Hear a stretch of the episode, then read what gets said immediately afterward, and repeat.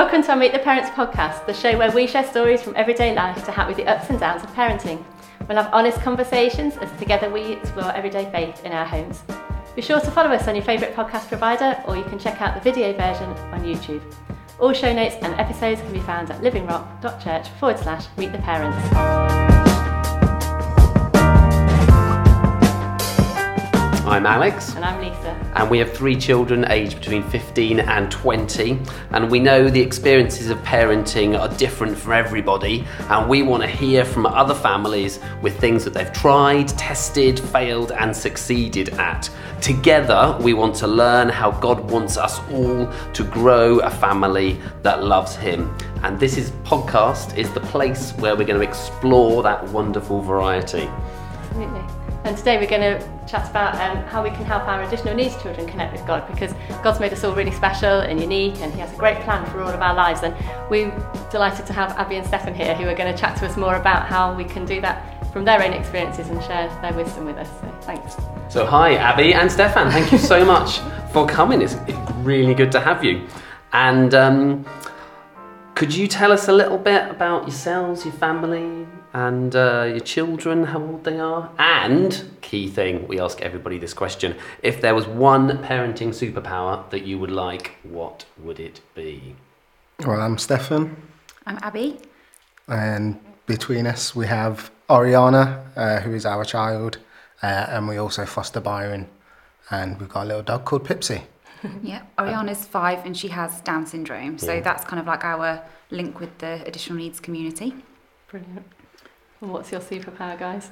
Go on, Stefan, you go first. My superpower would just be speed for tidying, because it takes too long sometimes. Tidying and cleaning, or just tidying? Just tidying, because the kids like to destruct everything and just tip it all out, so if you can just whip round.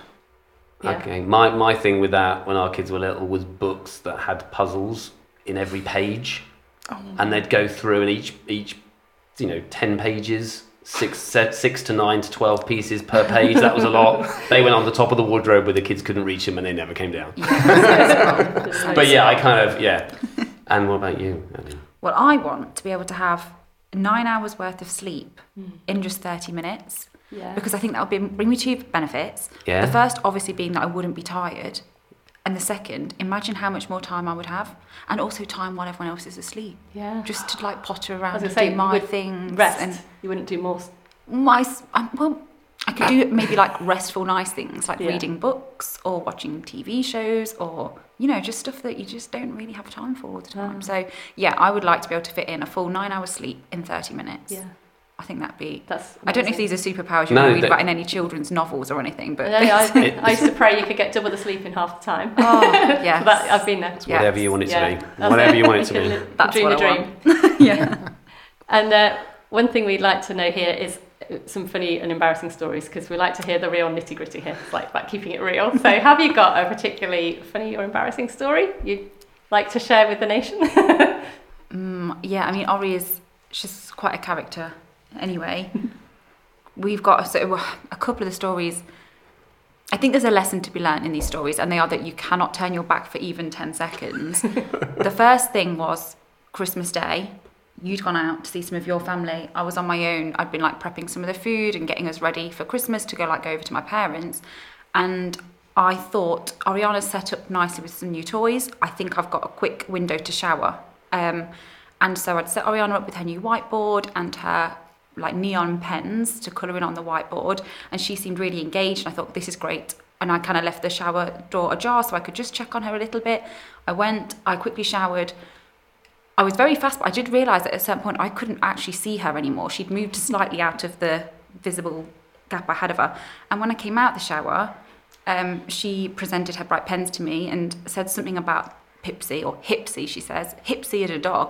And I thought, found a dog, and she had used her brightly coloured neon new pens to colour in the dog. She had no longer stayed on the whiteboard, and Pipsy's, the little dog, is a kind of blondie colour, and so took a perfect canvas. Well. Yeah, quite neutral ground for colouring, and so Pipsy was neon, and it seemed she'd stayed still for the whole thing, because she had, from the top of her head down her back and even around her tail, was brightly coloured. Minori was quite pleased with her handiwork, and Pipsy just lay wagging her tail, letting me admire her new coat. Wow. We didn't have time to wash the dog, so later on the day, Stefan did have to walk Pips. And had a few, comments from walking the neighbours. Down the street with the dog, bright pink and orange. Yeah. It's quite questionable. Nobody called the RSPCA, it's fine. Thankfully, no. Did it wash off is the main question? Yeah. Or is she still pink and orange? No, eventually we did manage to wash poor Pipsy's coat. Wow. Well, what a sweet dog. That's good. Very amenable. That's definitely up there on good first questions. Yeah, that could win on the ometer. Yeah, that's good. Come on, can you beat that, Stefan? I don't know if I can beat it, but there was a time where we put Ori to sleep. It's up there. We put Ori to sleep, and she can fidget like anything. Yeah. And we would always go to bed and we'd go, right, we'll check on her and just make sure she's okay, because normally she'll do a whole 180 and her head's at the bottom end and her feet are there. And we went up and was like, oh, she's not in bed. So then we went to our room and checked, and she was like, she's not got out of bed and gone into our room. So it's like, where is she? And then we went back into her room and could just hear a little noise. And it was like, that's coming from under the bed. And she got off her bed, crawled under her bed, and was just tucked up in a little ball, sleeping. She was asleep. Just completely asleep, folded completely in half and tucked right to the back corner. I think she'd done it in her sleep. Wow. But you couldn't see an inch of her, and we were quite worried for a minute. Because we thought, where is she gone? But and it's happened since. She's just done certain things where in the night, she moves so much that she slips out of bed and then ends up travelling around the room, and we find her somewhere completely different, all folded up. Half on the bed and half on the floor. I guess if she's asleep and she's safe, then just go with it, don't you? Yeah. That's cute. That's at least you know where to look for her now if you can't find her. Yeah, that is very sweet. A slight panic for you, wasn't it? Yeah. Fantastic. Oh wow, bless her. So Ori, this leads us beautifully into our next question. Yeah. Is Ori's, because she's got Down syndrome. Yes. What would you say would be the main blessing of having to parent a child with additional needs? Apart from finding them under the bed, in the corner of the room, curled in a ball, and asleep. For me, it's pretty simple, and most people probably have already heard it, that children or people with Down syndrome are very loving and caring. Mm-hmm. And for me, Ori is that and more. She's always smiling, happy, and wants to give you a cuddle. So I would say that is a real blessing, because, no matter what, she can put a smile on your face. Big fantastic. Smiler, isn't she? Yeah, she is usually very lovely company, although she's quite strong-headed also, so she still will have those this is what I want to do, I don't care if you don't want me to. Yeah. But for me, I think being in the kind of like world of additional needs parenting, one thing I didn't expect to kind of be something that I take away from it so much is just how you sort of consider differently what matters in life, what you're going to prioritise, sort of the fit that society has of this is a successful life, this is what we're going to work towards. That doesn't always really fit for an additional needs child, and it could make them look unsuccessful. Yeah. And actually, do I want to measure her up to a framework which isn't built for her? And for me personally, stripping away what society wants from us, what do I believe actually matters in life? Mm. When I look back at the Bible, what do I believe is something that we should prioritise? And actually, by some of those measures, she could definitely be successful. When you look at living generously, sharing time with others, loving others well, just different values maybe to what is kind of put on children at school, typically by our culture. So that's something that has challenged some of the things that actually... Maybe I found it quite easy to do well at school and think about certain careers and just follow the mould of this is a successful Western sort of life.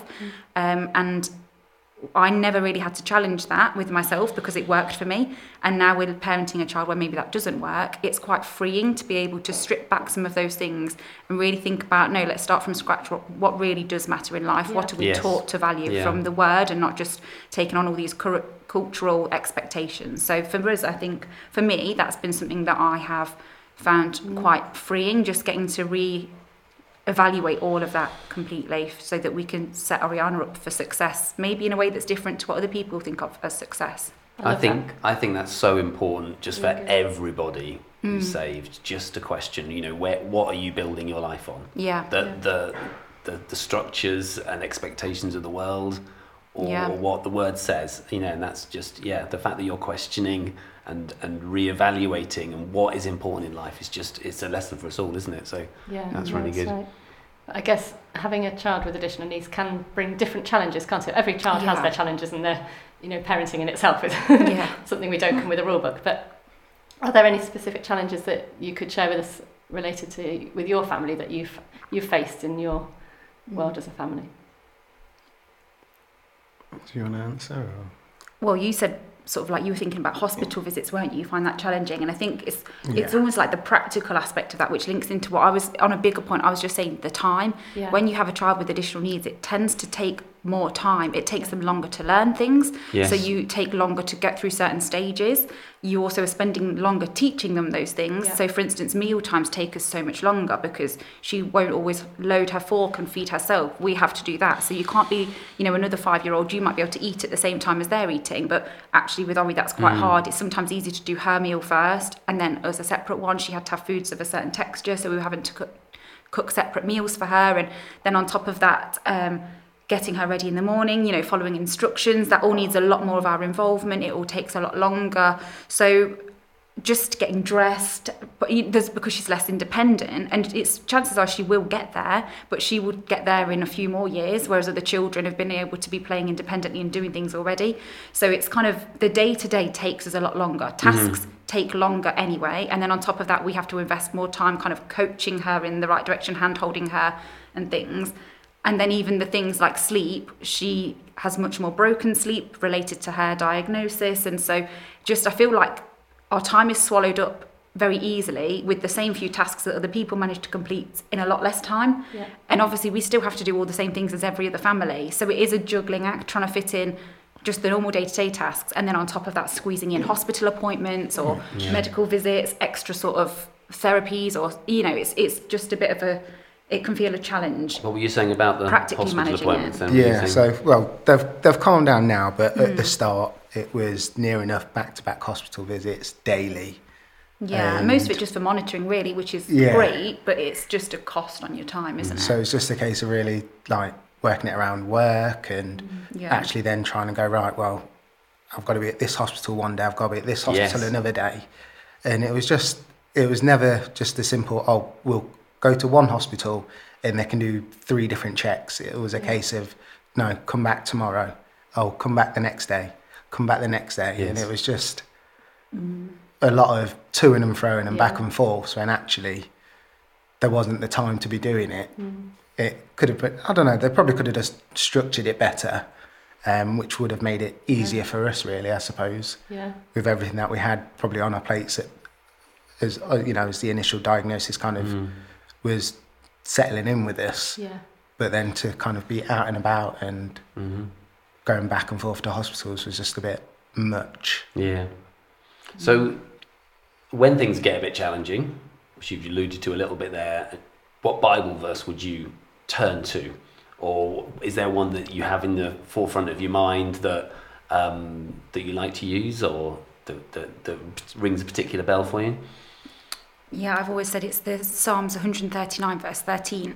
I'll just bring it up because that one. So it says, "You formed my innermost being, shaping my delicate inside and my intricate outside, wove them all together in my mother's womb.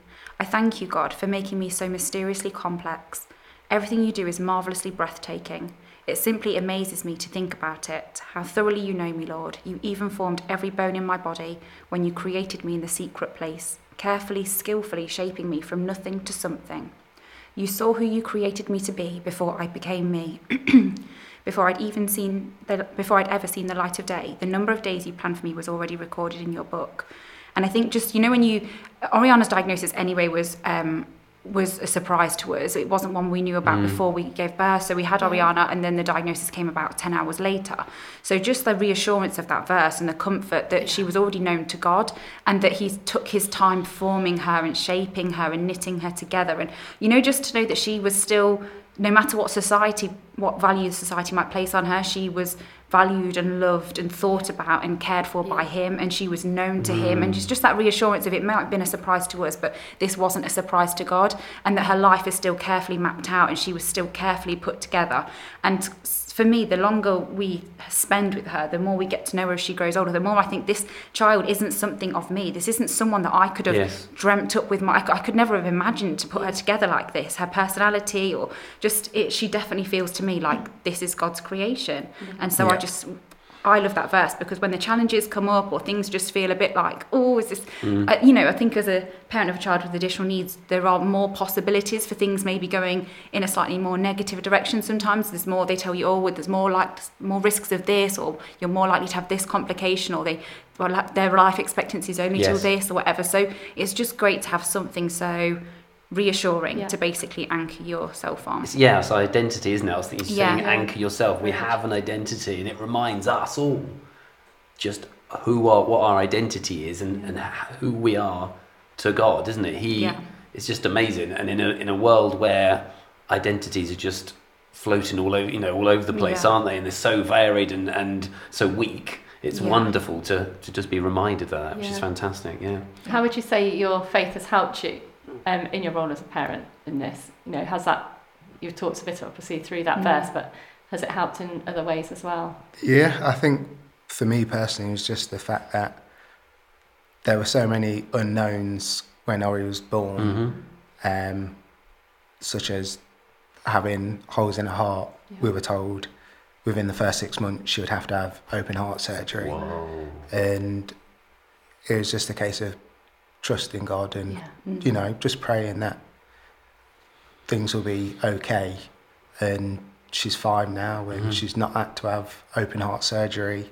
Amazing. So amen for that, because that was something that we was initially told, as soon as she puts on enough weight, it's happening. Wow. And we went and they checked her and was like, no, she's okay, we'll keep going and we'll monitor it again in a couple more months. And we went back again and they were like, no need to do anything. She's putting on weight. She's not struggling.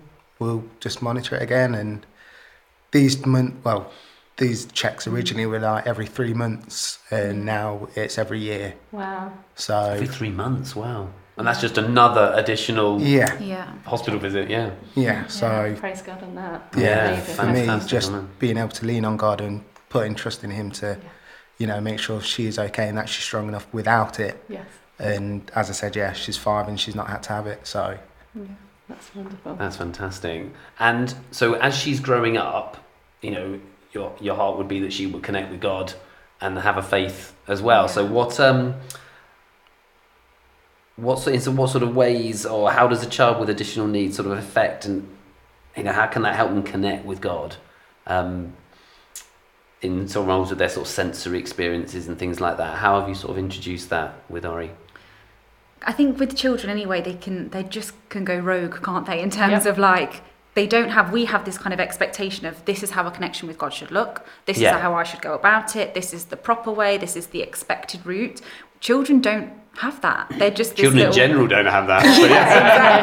Exactly. And so I think even more so children with additional needs, because there's like they're often neurodiverse. So there's like the diversity of children with all their creativity and their out-of-the-box thinking. And then on top of that, you've got a child who's even less typical. And I just think there's that's something to be celebrated almost. Yes. And like you say, with the whole sensory thing, they might not be as verbal. Their sort of processing and understanding of things might not be quite as fine-tuned as the typically developing child their age. Oftentimes it's more about feeling, and sometimes that can become overwhelming for children, and you're trying to regulate them. But I think that whole feeling, being able to feel so much is a huge benefit surely to a child with additional needs, because I think they must be able to feel a lot of God, and just being able to celebrate that, really, just that kind of how children are like that. They're very much able to, they don't have to conform to how we think a relationship and a connection with God should look, and just allowing them to do that with their own sort of expressing their feelings and things. We were reading the Easter story to Ori, sort of just a little bit every day. Okay. And I'd chosen a Bible that she's got, a little toddler one, which is the story's very condensed and short, and it would have been over in sort of a few minutes. And I chose to go with a Bible that I know she probably won't really get as much. There's a lot more text to just one picture, so she can't really see the picture to get an idea, and she's very visual, so she wasn't able to follow the pictures to get a sense of the story. And I was just breaking it down, we're doing a little bit each day, and there were a lot of themes in there that I know aren't familiar to her, like we've not really covered much death and different things with her. And we started where Jesus goes to the garden. And as I began to start reading the story to her, knowing that she probably wouldn't really get much of it, but just wanting to introduce some of the story and the themes, and I like to sort of shoot a bit higher sometimes than what she understands, give her something to grow into. And as I started reading, she said, "Mummy, a big hug.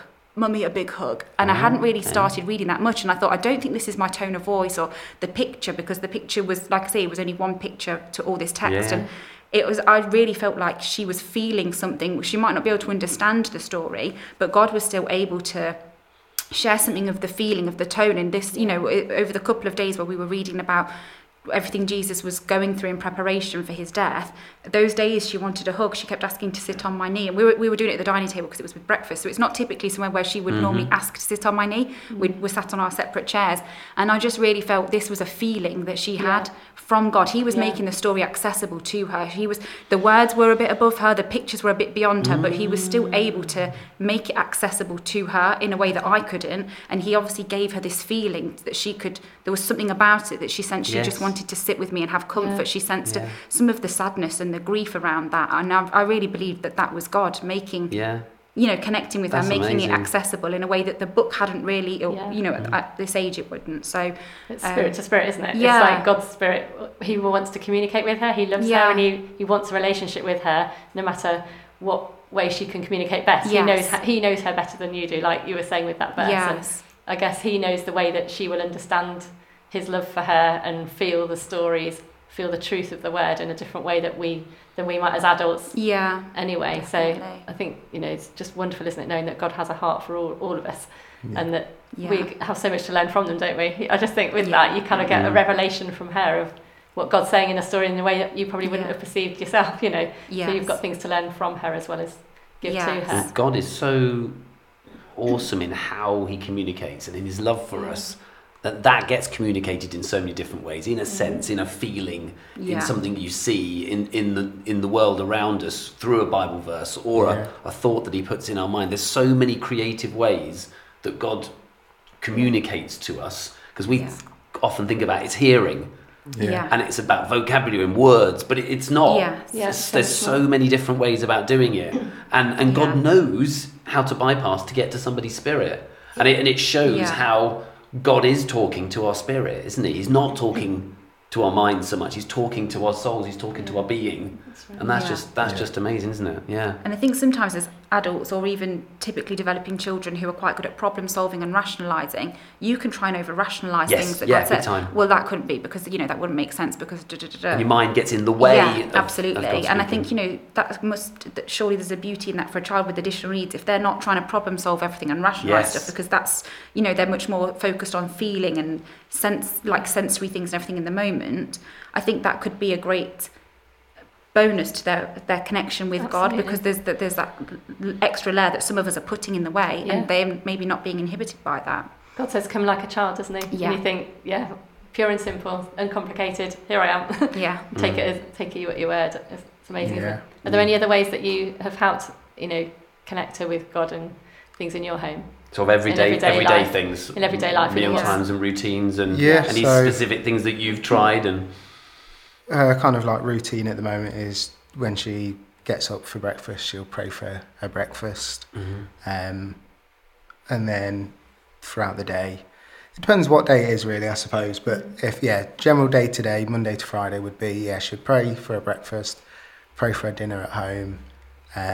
Normally her prayer at dinner time would be for all the friends and teachers that she's seen at school. It might even be family members that she actually wants to see as well. She'll pray for those. Pray that she's going to guess. It's like dropping a hint. So I need to see this family member. Yes. We pray like that all the time. And then again at bedtime, like we'll read her school book, but we'll also read a couple pages from the Bible. Yeah. And then again we'll pray before she goes to sleep. So that's kind of like a Monday to Friday. But then if it's like the weekend or something like that, then there'll be like worship songs on and you've probably seen at church, or will happily get up at the front and want to dance. And wiggle around, Yeah. And yeah, she's the same at home. She'll be dancing, she'll be singing, she'll get us involved, she'll get Byron involved. Yeah. Couldn't totally imagine it. Yeah, sometimes she just completely takes over. She knows what songs she wants and she will sing them at the top of her voice. And is she operating touchscreens to find the songs yet, or not quite? So it'll be on YouTube. Then she'll find it. And at the end of a song, it'll like give you a list of like what songs are to come next. And she'll be like, I want this one, I want this one. And she'll tell you what the song is. So she's off with the text. Oh, yeah, she's basically a worship leader, really, isn't she? Yeah. But because we know that's something that she really connects with, is music and dance, you know, we're fortunate that now there's so many songs with kind of like Bible verses in, or biblical principles and themes, that you can play those songs, and she's able to, because that's something that she really picks up more easily than other things. Yes. You know, that's just something that she can do to help her with certain, it'll bring certain verses to mind because she knows the song about them and choruses and things. So that's something that kind of it ties into her personality, her strengths and character, but it's something that helps her maybe connect and have that, just learn more about God than, say, like where another child might be able to read the Bible stories themselves. Obviously she's not able to do that. So having these songs and her being able to sort of dance and worship that way, that's just a way that she can connect that's true to her character. Yeah, I love that. And I guess with additional needs, there's a whole community, like you're saying, around each type of additional need has a lot of communities, there's a lot of overlap, but is there anything you can use today to sort of raise our awareness of, as parents who haven't got children with additional needs? Can you sort of raise the profile of something in particular that you think would be really helpful for all of us to be aware of when we're meeting families with children? Yeah. Well, we both had a bit of a think. We thought it's a tricky one, and it's probably not an easy answer, because it doesn't. The whole answer is there isn't an answer in terms of if you've met one child with additional needs, or have only met one child with additional needs.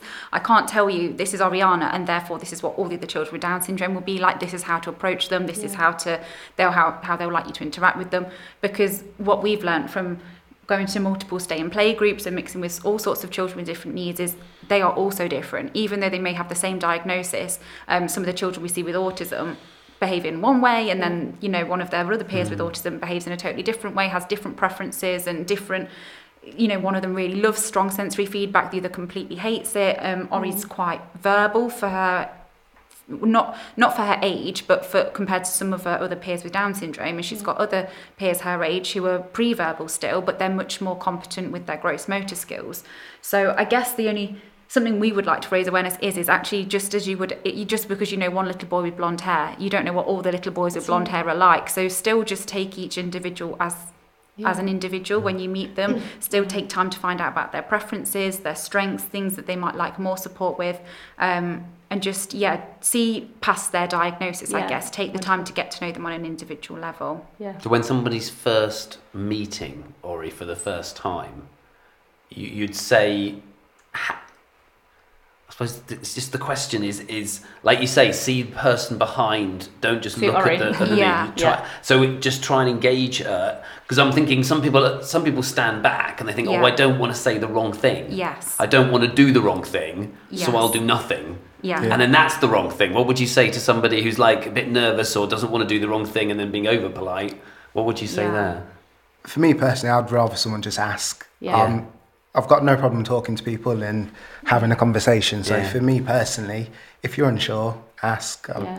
Me personally, I won't find it offensive, because if you don't ask, you won't learn. Yeah. So. And you don't. If somebody's genuinely trying and they make a mistake, you see that, do you? Yeah. I think it's tricky nowadays because there's so much emphasis put on the correct language and don't say this, don't do that. And I think that can be paralysing for some people because they don't want to put their foot wrong. But I think that's a challenge to parents of children with additional needs, is to not take offence unnecessarily. See the heart behind what someone is trying to do. Are they trying to genuinely find out a bit more about your family and your child, or are they looking for a reaction? Are they trying to be provocative? And if they're not, I think extend grace. If they've worded something clumsily, like, you know, now we know that you're not meant to say, oh, she's a Down's child. You say, oh, she's a girl with Down syndrome. You put, you know, there's just certain wording that seems a bit more gentle. But if someone described her as, oh, a Down's child, but they were trying to ask about her in a, you know, because they were wanting to support her. Yeah. I think as a special needs parent, you know, I would encourage other people to approach us or approach children with additional needs, make the effort, make them feel included and loved. But as a parent of a child with additional needs, also just check yourself. Are you taking offence unnecessarily? Yes. Are you choosing to kind of pick an issue with something when someone maybe is just trying to do better for themselves? Yeah. And by all means, educate as you go along and say, actually, we prefer to refer to it this way. Yeah. But I just think, you know, also that we need to extend grace and make sure we're not taking offence at things that there was no harm meant. Because it is so easy to say the wrong thing, not just with children, with, you know, there's so many things now where there's a correct way of saying things. Mm-hmm. And actually, you're not always up to speed with that. And it's easy to get left behind because it changes quite regularly also. So, like Stefan says, we're personally like very open to people asking questions and we can always try and gently, oh, actually, this is how she prefers to be spoken about or whatnot. So, yeah, just having that open dialogue, I guess, and just not being intimidated by the subject is great. I think one thing you're brilliant at, Abbi, is championing the Down syndrome community, aren't you? And educating people on how we can all just love Ori as she is and how we can help support you as a family, how we can understand what her, you know, her situation is and how we can all work with you and support you. And I think I love that because you're really passionate about educating and informing so that we all are equipped to know how to support her. And, you know, I think we've talked about things at church, haven't we, about ways we can help in the groups on a Sunday. And are there any things like that with like the church community, how we can support a family with additional needs in this setting? I think inclusion, like I've mentioned, I think when I was talking to Alex the other day when he came to collect the car from work, I said the fact that we do, you know, the Super Saturdays, we do the Inclusion Sundays, that for me is what I think the church does really well to help any family with additional needs, because there's sign language, which again, for Ori, she probably will know a lot of the actions rather than the actual words that are actually being spoken or sang about. Yeah. So I feel happy that, you know, Ori can literally stand at the front and watch Alex or watch Fiona. I love doing those actions. They're great. And the do the actions to the songs that we're singing. And I think, yeah, the fact that, you know, other families can come and again, we'll talk about if it's too loud you can go to the back and there's different sensory areas and things like that. I think that is a big benefit. And it's amazing when, because Fran often does that part. Fran's done that part a couple of times, hasn't she? And I don't think you realise how important some of those things are, just thinking of everybody and everybody's needs. It's just being aware, just being thoughtful, just being loving, isn't it? Yeah, which making a seat at the table for someone that might not... I invited one friend once that came to this Wednesday group that we did for young children with additional needs. And when I said, oh, you know, we can come to church and there's a little group, and I explained about how they're set up on a Sunday, and she asked if her son would be allowed, would he be welcome, would they want him there? Because that was kind of like her, that's how she went into most situations. Will my child be wanted? Will there be room for them? Will there be a seat at the table for them? And there'd been occasions where obviously there hadn't been, no, you know, we don't have a one-to-one, no, he's too high, he's too demanding, we're not going to be able to do this, oh no, because he doesn't sit well enough. And just I think the fact that we're making that space for people and kind of just saying, come as you are, if it's too loud, go here, if they need to be nearer the front to be engaging more, go here, and just kind of giving them that space. I think inclusion, we see it in the Bible with Jesus, don't we? He time and time again made space for people who society maybe were a bit wary about getting to know, or didn't, you know, they were just on the peripheral of social situations and things. And I just think that's a really practical way to be Jesus to families. I suppose the church, as the church, we're trying to get better at reflecting God. We are the body of Christ, and we want to reflect who he is. And hopefully we're all getting a little bit together. Yeah. We're all learning to get a little bit better at that, which is one of the reasons we're doing these podcasts. So it's that's what I find. It's just lovely, just for everybody to learn together about reflecting who Christ is wonderful. That's right. Yeah. And have you got 3 key points to kind of wrap up today? You can ask them to summarise everything they've said. Or anything else that you haven't had a chance to say, because it's probably we could talk for hours. I'm sure there's loads of layers we could pick apart. They've said so many wonderful things, which is great. So. But could you pick like three key things that you would want to share with a family with additional needs child about connecting with God? You know, the three top tips or key points that you'd like to share with them. He's trying to remember. I think almost like for Ori, exposure. Mm-hmm. We don't always know what she will be able to sort of soak in like a little sponge, and what will take her hard, like longer and be a bit harder for her to grasp. So we just try and expose her to as much of, you know, being able to hear and feel and connect with God as possible. So kind of like worship songs at church, allowing her to take part in the worship, come into the children's groups, sort of quiet sensory areas in the church for just maybe being calm, listening, embracing some of those feelings that we talked about when I said, you know, some of the things she might have been feeling as we were reading stories, faith-filled songs. So just basically trying to fill the environment as much as possible. I think with that as well, because we've been doing, some of our Sunday mornings have been more all-age and all-inclusive. Yeah.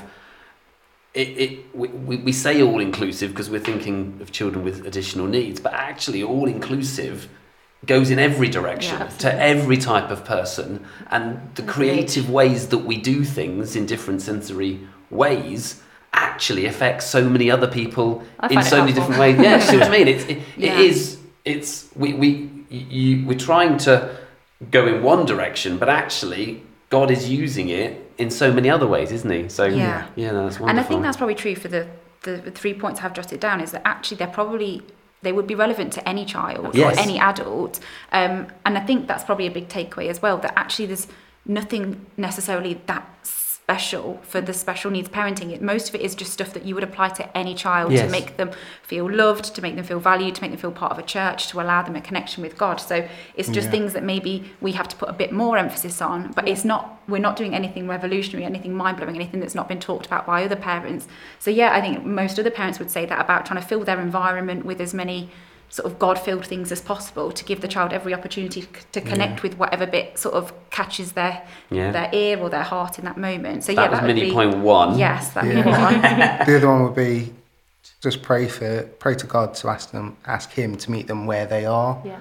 So in their kind of environment, in their need, in their feeling, in their situation, whether, you know, like you say, if they're non-verbal, then, you know, touch their heart or their ears, and just trust that God will be able to actually speak to them in ways that we probably think, oh, they're not going to get it or they don't understand, but God created them, He knows. I suppose when you first had Ori, that's what you were doing. Yeah. Because you weren't experts when, you know, were you? You've had to learn this on the way. Yeah. And that's, you were praying, God help me to... They were designed for connection, weren't they? Yeah, so, and everybody's different, not just the children or a special needs, you know, child. Yeah. So, it's not something we would go out the way to do. It's pray for God to meet anybody in, you know, any situation or any way that they would feel that connection or want that connection from Him. So I'd say that would be a point, just to keep praying for your child, for them to have that relationship. And I think the final one, which is maybe more geared towards additional needs parenting, I think you get so used to having to do so much for them, you kind of, it just becomes second nature to, oh, I'll do this to make it more accessible. I'll do this to make it more accessible, and I'm almost used to just going that step ahead to already prepare the way. And I think actually, it's just good to don't try and do this for them. Mm-hmm. How I would do it, like I say, it wouldn't necessarily be how a child would do it, and how Ori would do it, and how God would have his connection with God. So I think there's a lot to be said for kind of stepping back, giving them the space to be themselves, giving them the space to experience what they're experiencing, meet God in their own way, and just not kind of making it hard work for yourself by interfering and trying to direct their prayers, or trying to, oh no, Ori, I think we've not prayed for this, now pray for that. Let them go with their own thoughts, that whatever the Holy Spirit's speaking to them about, just let them have their space to do whatever they need to do. They're designed for connection, and just trust that God is wanting to connect with them. Yeah. And this isn't necessarily something that you need to force and direct and discipline. And just let them have their freedom, let them express that in their own way and receive that in their own way, because it could be very different to how maybe a typical child would, or how you would. And I think when you're just so used to going into overdrive to make everything accessible, this is one of those things that you can probably just rest and hand it over to God, trust that He will connect with them, give them their space to just receive and have that connection with him, really.